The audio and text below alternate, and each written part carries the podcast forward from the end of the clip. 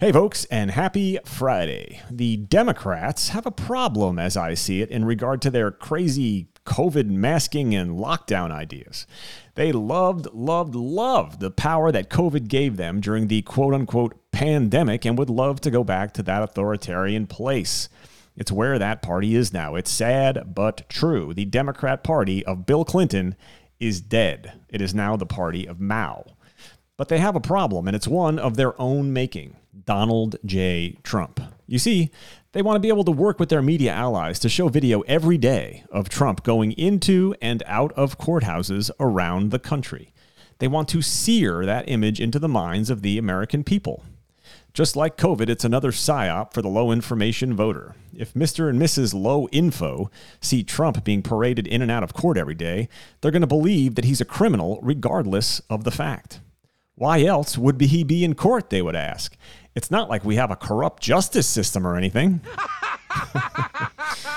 uh, and the left figures that Mr. and Mrs. Low Info, having seen those videos thousands of times over and over and over again, figure it's game over for Team Trump. And they could be right. But, and it's a big but, and I don't mean Michelle's but, but it's a big but. What about COVID? If they push on COVID restrictions too hard, they can't get that video of Trump in and out of courtrooms. With everyone masking up and closing things down, obviously the courthouses will close as well. Oh, sure, they'll be able to use Zoom and make up some of the difference, but it's not going to be the same. They're not going to be able to get that daily video of the perp walk for Trump in and out of court. So they're in a real bind, don't you think? What do they do? Do they spin up the COVID fear machine and launch COVID PSYOP 2.0?